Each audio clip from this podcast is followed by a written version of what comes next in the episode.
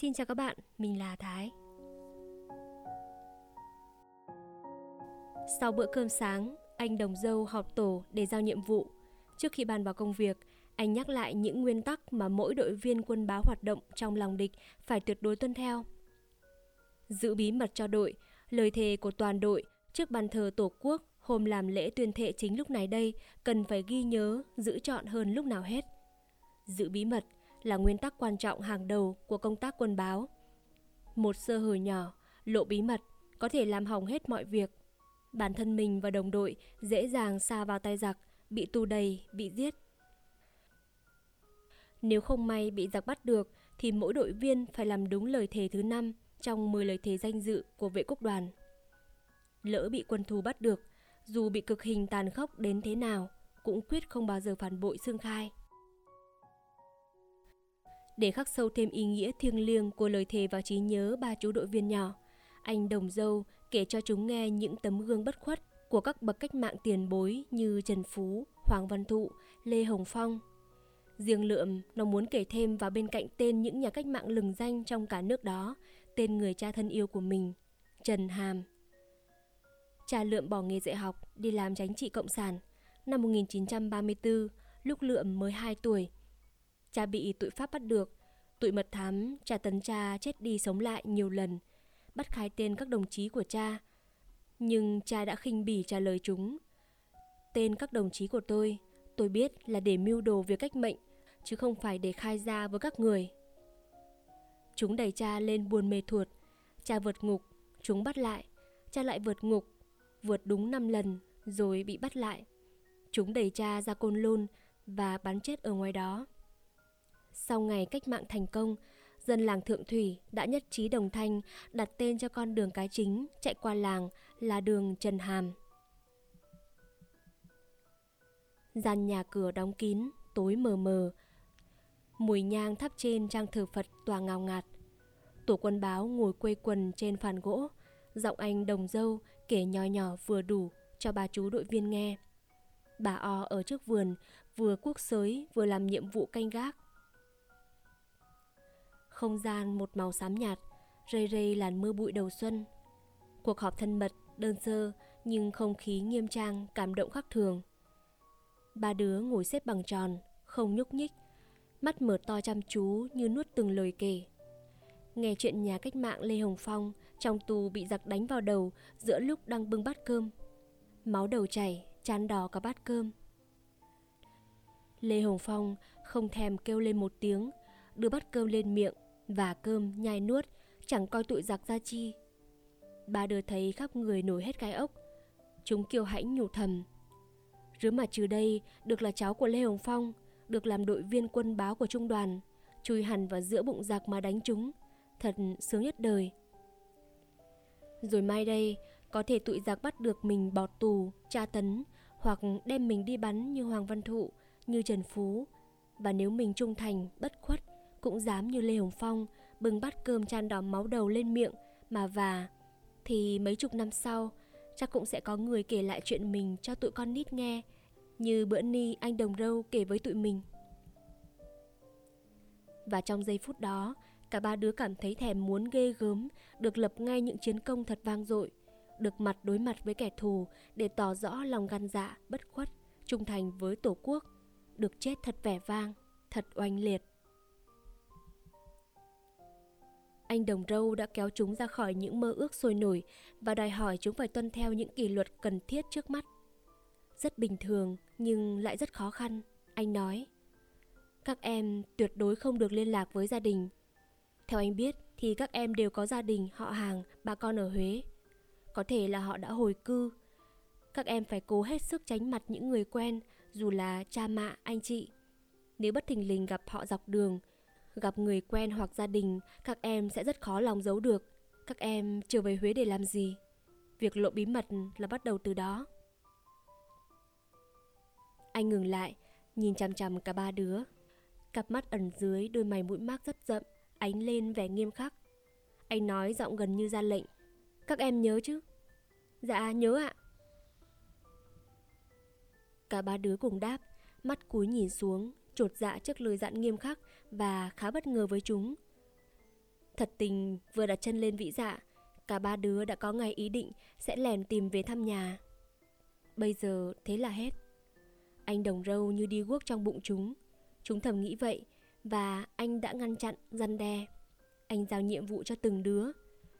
Kim phụ trách khu vực mặt trận B cũ, Tư Giác khu vực mặt trận C và Lượm khu vực mặt trận A cũ. Trong vòng 3 ngày, mỗi đứa phải cố gắng thu lượm sơ bộ tình hình và tin tức hoạt động của địch trong khu vực được phân công. Những nơi bọn giặc đóng quân, nơi chúng để kho tàng quan trọng như đạn dược, xăng, lương thực. Những cầu cống bị phá sập đang được chúng sửa hoặc xây lại, những địa điểm chúng đặt công sở. Những vị trí trọng yếu phải vẽ sơ đồ. Anh nhấn mạnh thêm, hiện nay ban tham mưu trung đoàn đang rất nóng lòng chờ tổ chúng ta cung cấp những tin tức tình báo này. Anh vạch kế hoạch cho chúng, khi vào thành phố hoạt động sẽ đóng giả những chú bé chạy tàn cư bị lạc mất cha, mất mạ. Lần mò về Huế để tìm gia đình. Nếu bọn giặc chặn xét hỏi thì tùy cơ ứng đối. Sau này, tùy tình hình, anh sẽ nghiên cứu bố trí cho mỗi đứa làm một công việc gì đó thích hợp như bán báo, đánh giày hoặc cắp sách đi học để tiện việc đi lại và che mắt địch.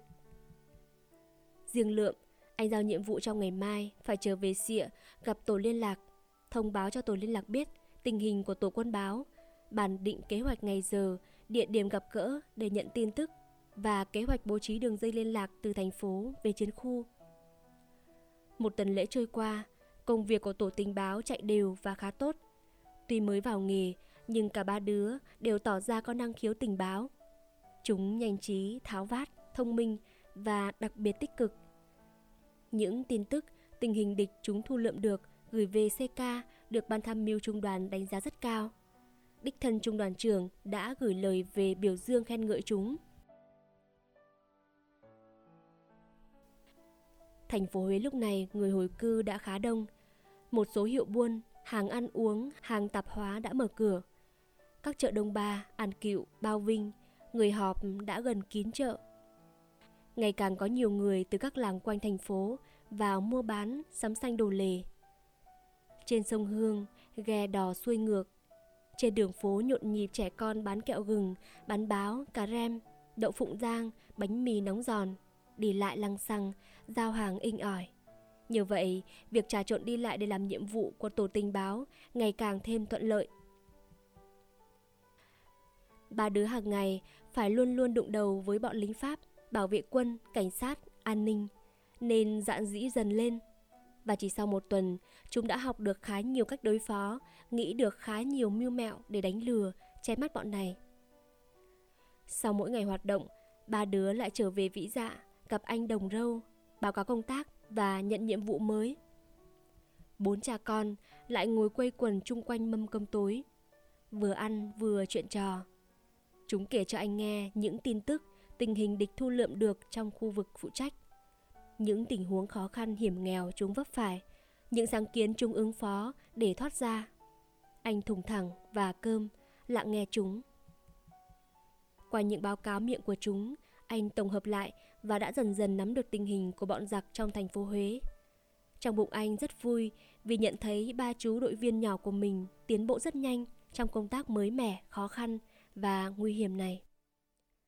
Với mỗi đứa, anh đều có nhận xét, góp ý trong từng trường hợp cụ thể. Qua đó, anh bồi dưỡng, huấn luyện cho chúng về nghiệp vụ tình báo và uốn nắn những hớ hênh, thiếu sót sai lầm mà chúng có thể mắc phải. Và không lần nào anh không nhắc đi nhắc lại với ba đứa trẻ phải tuyệt đối giữ bí mật, không được chủ quan, không được tếu trong công tác. Khi ba đứa ôm nhau ngủ say trên bức phản gỗ mọt, anh ngồi xuống bên ngọn đèn tù mù, kề trên chiếc trọng tre, viết báo cáo trên những tờ pơ lưa rất mỏng, để hôm sau Lượm kịp chuyển về cho tổ liên lạc, gửi lên chiến khu. Một buổi sáng, Lượm mang báo cáo của anh Đồng Râu về Sịa cho tổ liên lạc. Đây là lần thứ năm nó mang báo cáo về Sịa kể từ ngày tổ tình báo đặt chân lên Huế.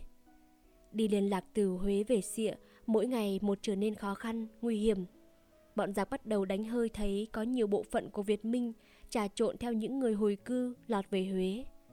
Lác đác nơi này nơi khác, trong thành phố đã có những tên mật thám, Việt gian bị bắn chết. Liệu đạn nổ trong công sở, truyền đơn kêu gọi kháng chiến, giải trên đường phố, ở chợ hoặc dán những chỗ đông người qua lại. Để ngăn chặn sự xâm nhập đáng sợ của Việt Minh, bọn giặc cấp tốc dựng thêm nhiều trạm kiểm soát dọc các con đường ra vào thành phố. Trên sông, chúng lập những trạm kiểm soát lưu động bằng thuyền, xuồng máy.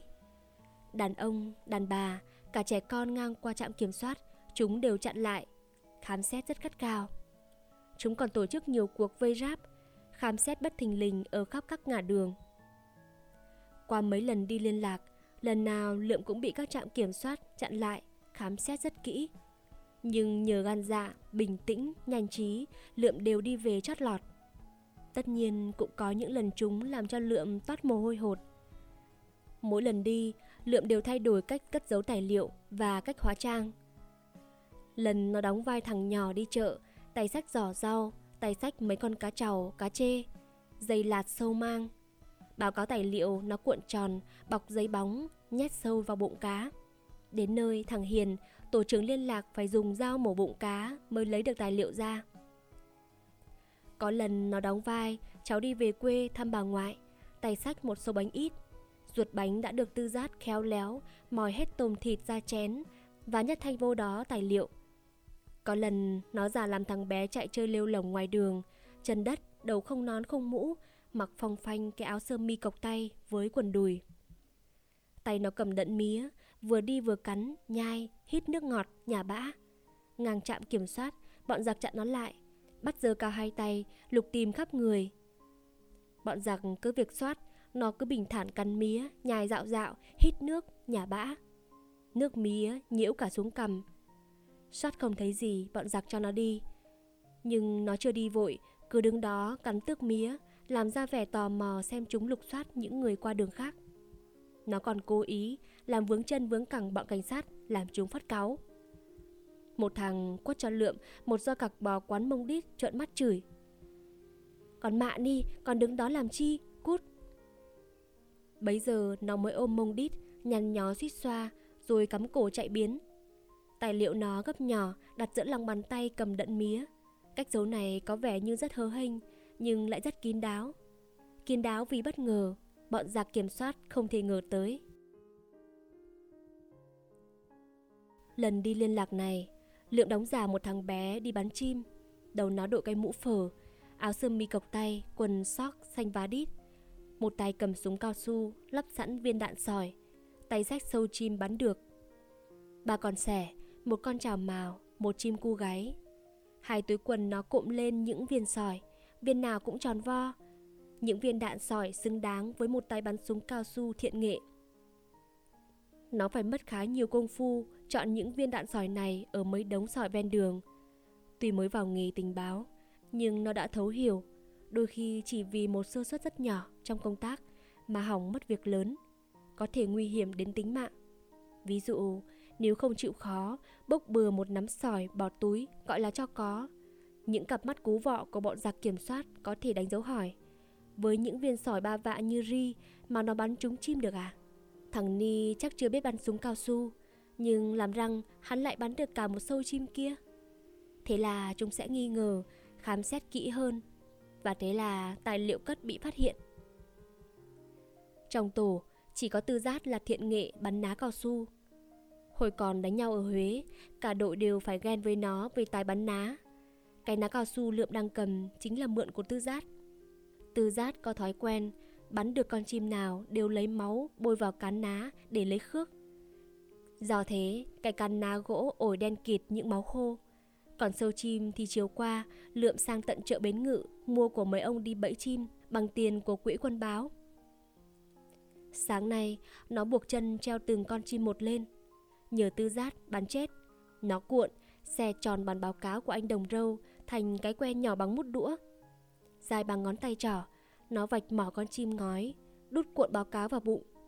Nhưng nghĩ ngợi thế nào, nó lại rút ra, đút vào bụng con chảo mào. Nó lấy dây buộc con chim chết thành một sâu, tất cả phải làm cho thật giống, thật tự nhiên, hệt một tay bắn chim thiện nghệ. Làm cho bọn giặc kiểm soát, không một chút mảy may nghi ngờ. Suốt dọc đường đi, thỉnh thoảng nó nghếch nghếch mặt nhìn ngọn cây, nghiêng nghé chăm chú tìm chim, cúi lăm khom, dương ná lên lại hạ ná xuống.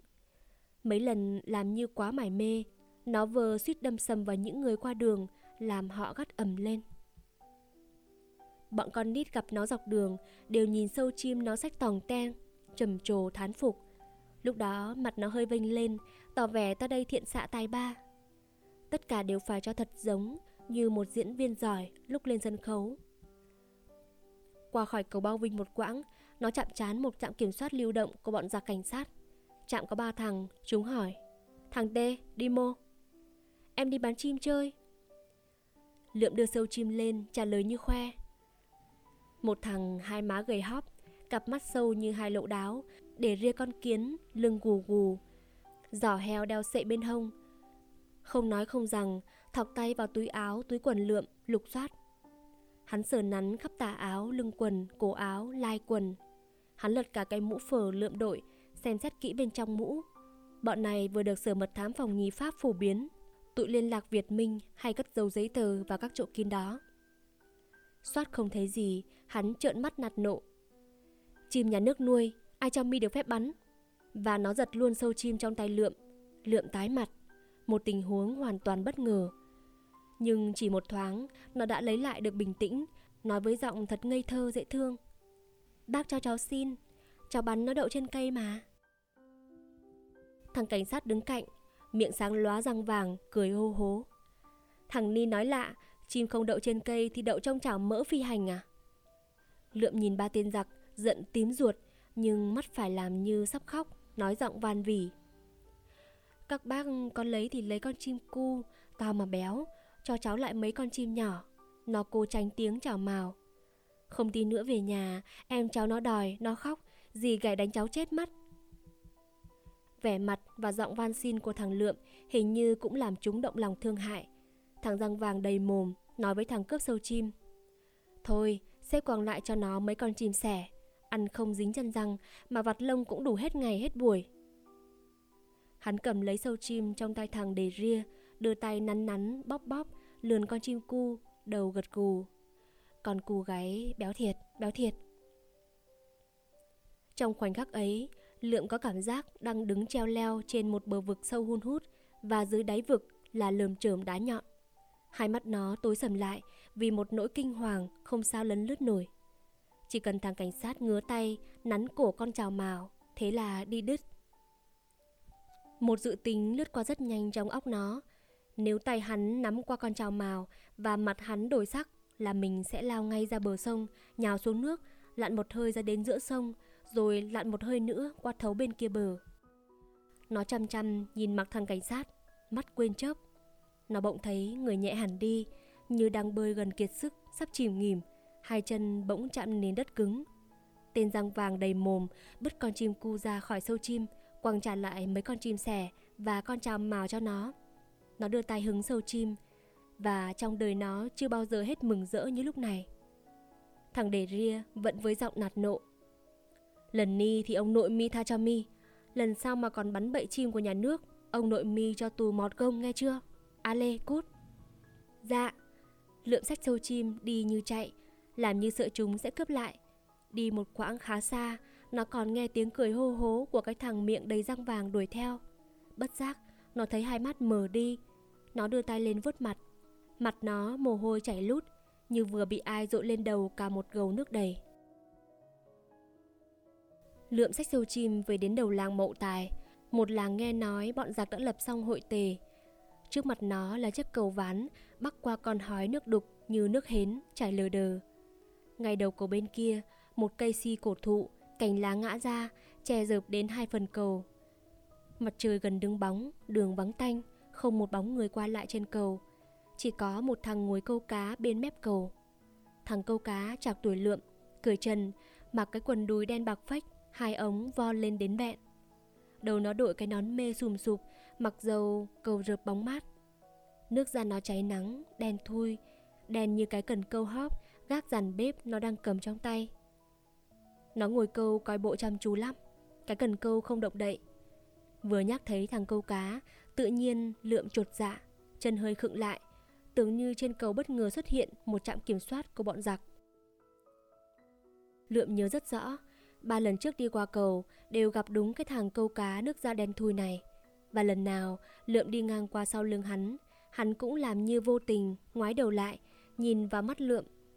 Khuôn mặt hắn to bè bè, mũi hếch ngược, chán vừa hẹp vừa thấp, coi bộ rất ngu, nhưng riêng cặp mắt hắn thì thật đáng gờm. Cặp mắt vụt lóe sáng dưới vành nón mê rách tả tơi. Chỉ trong khoảnh khắc mà xuyên thấu ruột gan lượm. Hắn chỉ nhìn lượm một cái, lẹ như chớp, rồi quay ngoắt lại, cúi xuống với cái phao nổi lềnh bềnh trên mặt nước. Nhưng không hiểu sao, lượm cảm thấy ánh nhìn chớp lóe, soi mói của hắn cứ dính chặt vào người và theo suốt cả chặng đường liên lạc. Lượm đã báo cáo chuyện này với anh Đồng Râu, anh có vẻ suy nghĩ lung lắm.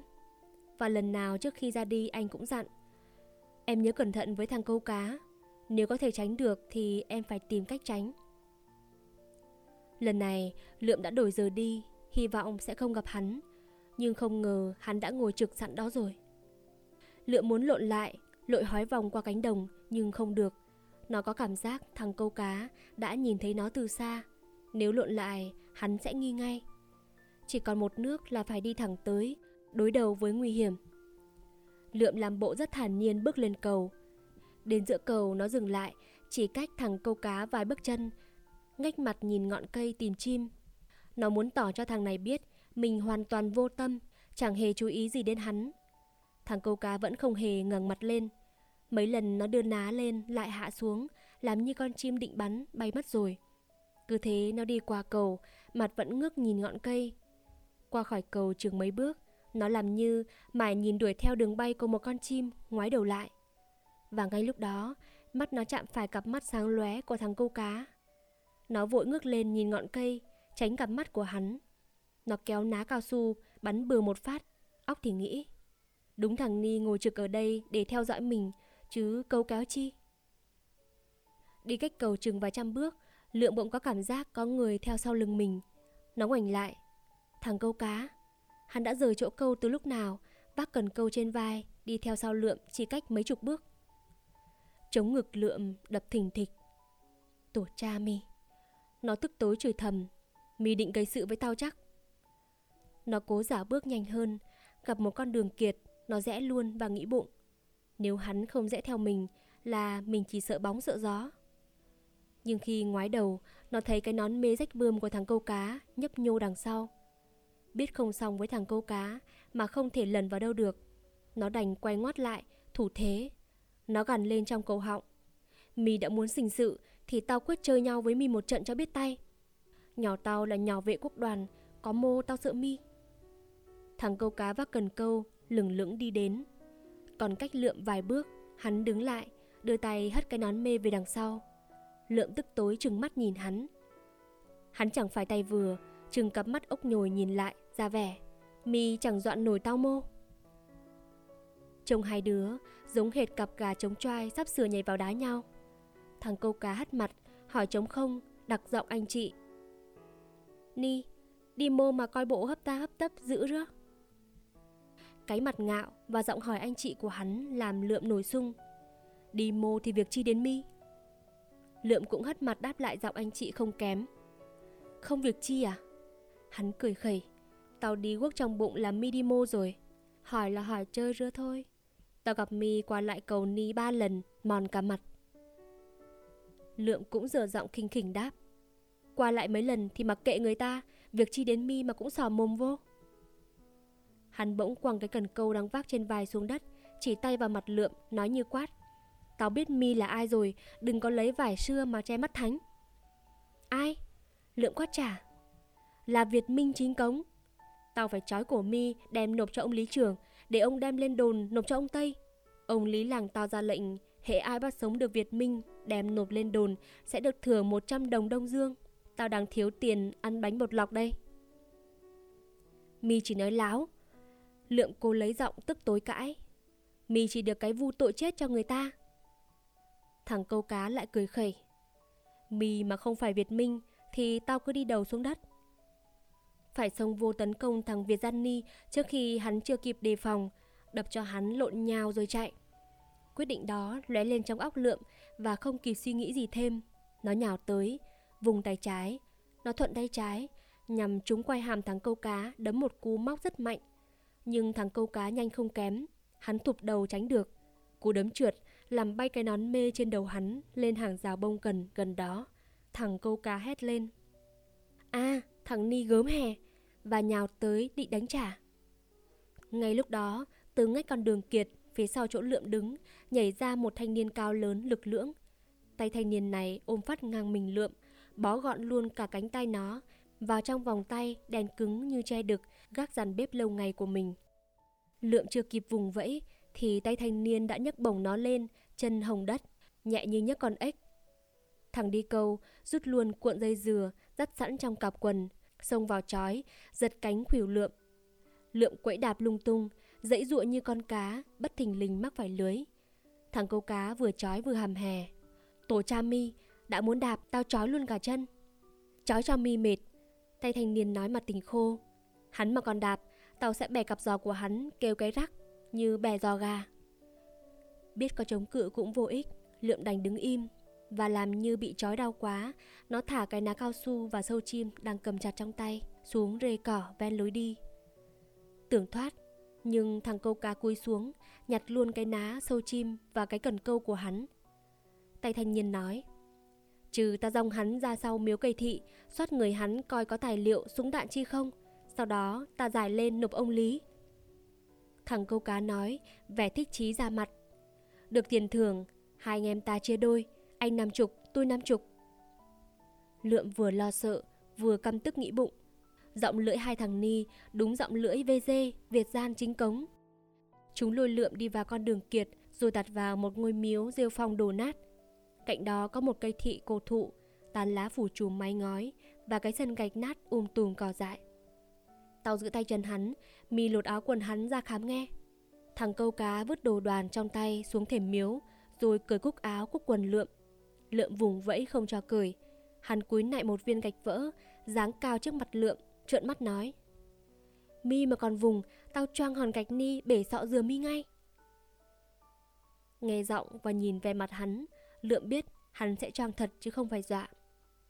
Khi bị lột quần, trần như nhộng, lượm con người lại vì xấu hổ. Thằng câu cá nói, không nhìn mặt lượm. Toàn đàn ông với nhau cả, việc chó chi mà phải ốc dọc, xấu hổ. Hắn cầm quần áo lượm, sờ nắn tìm kiếm rất kỹ, còn kỹ hơn cả mấy thằng cảnh sát lúc nãy. Hắn còn dang rộng áo, quần đưa lên trời soi. Vẫn không thấy gì, lượm bấy giờ mới được thể nói. Người ta đã nói là người ta đi bắn chim chơi, mà cứ vu oan cho người ta. Tay thanh niên buông tay giữ lượm. Nói giọng có vẻ ngờ, hay không phải? Thằng đi câu xa sầm nét mặt, hết nhìn lượm, lại nhìn bộ quần áo trong tay, giọng ấm ức. Tôi theo dõi hắn đúng ba bữa liền, vừa gặp hắn lần thứ nhất tôi đã ngờ ngay. Hay hắn giấu chỗ mô? Hắn chợt nhìn chật xuống sâu chim và cái ná cao su vứt trên thềm. Hắn cầm lên. Trước tiên hắn xem cái ná, hắn lật đi lật lại, xem xét từ cái miếng da để bọc đạn đến chỗ buộc chun, cái cán ná.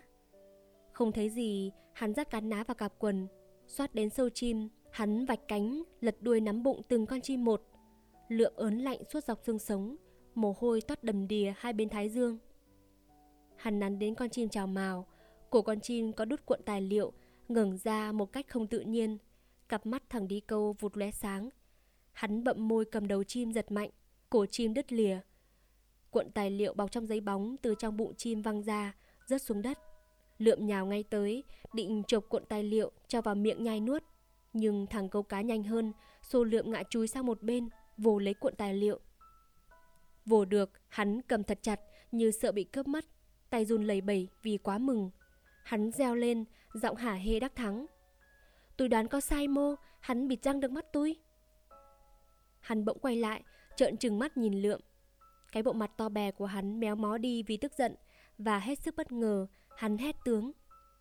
Đồ VC, ăn cứt tây.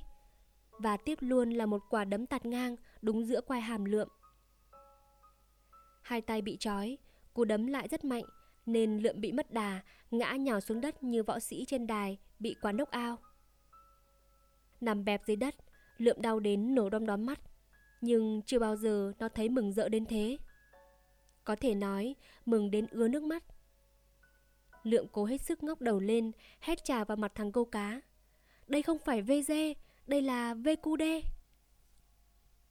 Người thanh niên và thằng câu cá chụm đầu lại cùng đọc bức thư mật của anh Đồng Râu. Còn Lượm vẫn nằm dài dưới đất, nhìn hai người vừa trói đánh mình với cặp mắt hả hê của người thắng cuộc. Sau khi đọc xong bức thư, cả hai nhìn nhau rồi bật cười to. Té ra cánh Việt Minh ta cả. Cả hai cùng cúi xuống nâng Lượm dậy, cởi trói và cười với nó như muốn xin lỗi. Lượm mặc áo, ba người cùng ngồi xuống bậc tam cấp. Thằng câu cá trả lại bức thư cái ná sâu chim, nói với Lượm. Chắc đằng nớ giận mình lắm hè Lúc đó mình tưởng đằng nớ là VG thật, tức quá nên đấm có hơi mạnh tay. Lượm đưa tay lên quai hàm, sờ sờ nắn nắn chỗ vừa bị đấm, phi cười. Chút nữa thì bay mất quai hàm còn hỏi. Nhưng lúc nghe cậu hét đồ VG, tớ biết ngay cậu cũng là Việt Minh, nên tớ quên cả đau. Đúng là bị đấm đau nổ đong đóm mắt mà thấy sướng hơn cả ăn thịt ăn chả. Rứa cậu làm chi cho Việt Minh ở đây? Tớ là liên lạc của du kích xã. Rứa anh. Lượng quay sang hỏi anh thanh niên. Cũng họ du như thằng Ni. Anh chỉ thằng câu cá. Anh vừa đi gác về thì được lệnh của chỉ huy xã đội ra ngay cầu ván phối hợp bắt VG chính cống. Có ngờ mô, bắt nhầm phải với cu đê. Em nghe nói làng Ni, Tây kéo về bắt lập hội tề dối tê mà. Anh thanh niên cười. Tề ấm ớ, ngoài miệng thì tề, mà trong bụng thì Việt Minh đặc sệt. Cậu tên chi? Lượm hỏi thằng câu cá. Tặng, rứa cậu. Lượm, về cu đê trung đoàn 101. Bụi nó hơi phồng lên một tí. Làm răng cậu lại nghi tớ là Việt gian chính cống được. Chú chỉ huy xã đội giao tớ hàng ngày phải ra cầu ván, giờ đó đi câu cá, theo dõi những người lạ mặt khả nghi đi quanh làng. Đã có mấy thằng Việt gian lọt vô làng, điều tra chỉ điểm cho Tây trên Huế kéo quân về Càn, đốt hơn chục nóc nhà, bắt đi 6-7 người có tham gia du kích. Du kích căm lắm, quyết theo dõi tóm cho được mấy thằng đó, đem chặt đầu mới hà tức. Tớ để ý thấy cậu thường đi lại qua đây, mỗi lần ăn bận một khác, tớ ngờ ngay. Không khéo thằng Ni là VG, Tớ báo cáo với chú chỉ huy xã đội, chú ra lệnh nếu còn thấy hắn qua đây là phải tìm cách bắt cho được. Chú còn cử thêm anh Cận phối hợp với tớ bắt cậu cho thật gọn. Lúc bắt phải giả đò Việt gian bắt Việt Minh để giữ bí mật. Ba bốn hôm ni, ngày mô tớ cũng vác cần ra cầu, ngồi từ sáng sớm chờ cậu. Không thấy cậu trở lại, tớ chán cách chi. Bởi rứa, khi thấy bóng cậu từ đằng xa, tớ mừng chảy cả nước đái. Tớ nghĩ ngay, hễ mà tóm đúng về dây chính cống, việc đầu tiên là phải quạ cho hắn một cú vẹo quay hàm, bỏ cái công mấy ngày chờ đợi. Lượm cười, giọng trách yêu. Cậu hấp tấp quá, ai lại chưa xét kỹ giấy tờ đã quại luôn. Quay hàm tớ mà không cứng thì bề rồi con chi. Tặng cười xí xóa. Ai khiến cậu, trông bộ dạng cậu giống Việt gian thấy tổ. Lượm sực nhớ, nói với cả hai người. Chuyện chi đọc được trong tờ giấy Nhớ là phải tuyệt đối giữ bí mật đó nghe Cậu không phải dặn Tặng nói Tớ cũng được chu xã đội trưởng Giao đưa công văn tối mật lên huyện luôn. Đây là công văn lên tỉnh, Còn quan trọng hơn, trừ mình phải đi cho kịp. Đường đến trạm liên lạc còn xa lắc. Anh Cận nói, Nếu em không vội thì về nhà anh làm bụng cơm đã. Nhà bữa ni có nồi cá trầu, Kho sơ mít ngon lắm. Anh cho em khi khác. Em bữa ni sợ muộn mất. Đưa xong thư em còn phải trở lại Huế trước giờ thiết quân luật. Tặng bỗng đứng phát dậy. Cậu gắng ngồi đây chờ tới một tẹo thôi Tớ có cái ni cho cậu đi đường phòng thân Chưa kịp để lượm hỏi Nó vùng chạy biến vào trong xóm Chừng 10 phút sau Đã thấy nó từ trong ngõ phóng ra Tay cầm con dao dựa Vai vác cây mía tím To bằng bắp tay dài hơn một sải Nó chống cây mía xuống trước mặt lượm giơ cao con dao dựa Phứt mạnh một lát cây mía đứt làm đôi. Nó ấn cả hai đận mía vào tay, lượm nói. Giống mía gừng đó, ngọt và mềm lụn. Cậu ăn đi một đẫn, còn một đẫn làm ba tong chống cho đỡ mỏi. Mà đập chó, đập rắn, đập Việt gian cũng tốt. Lúc mồ khát nước là ăn luôn.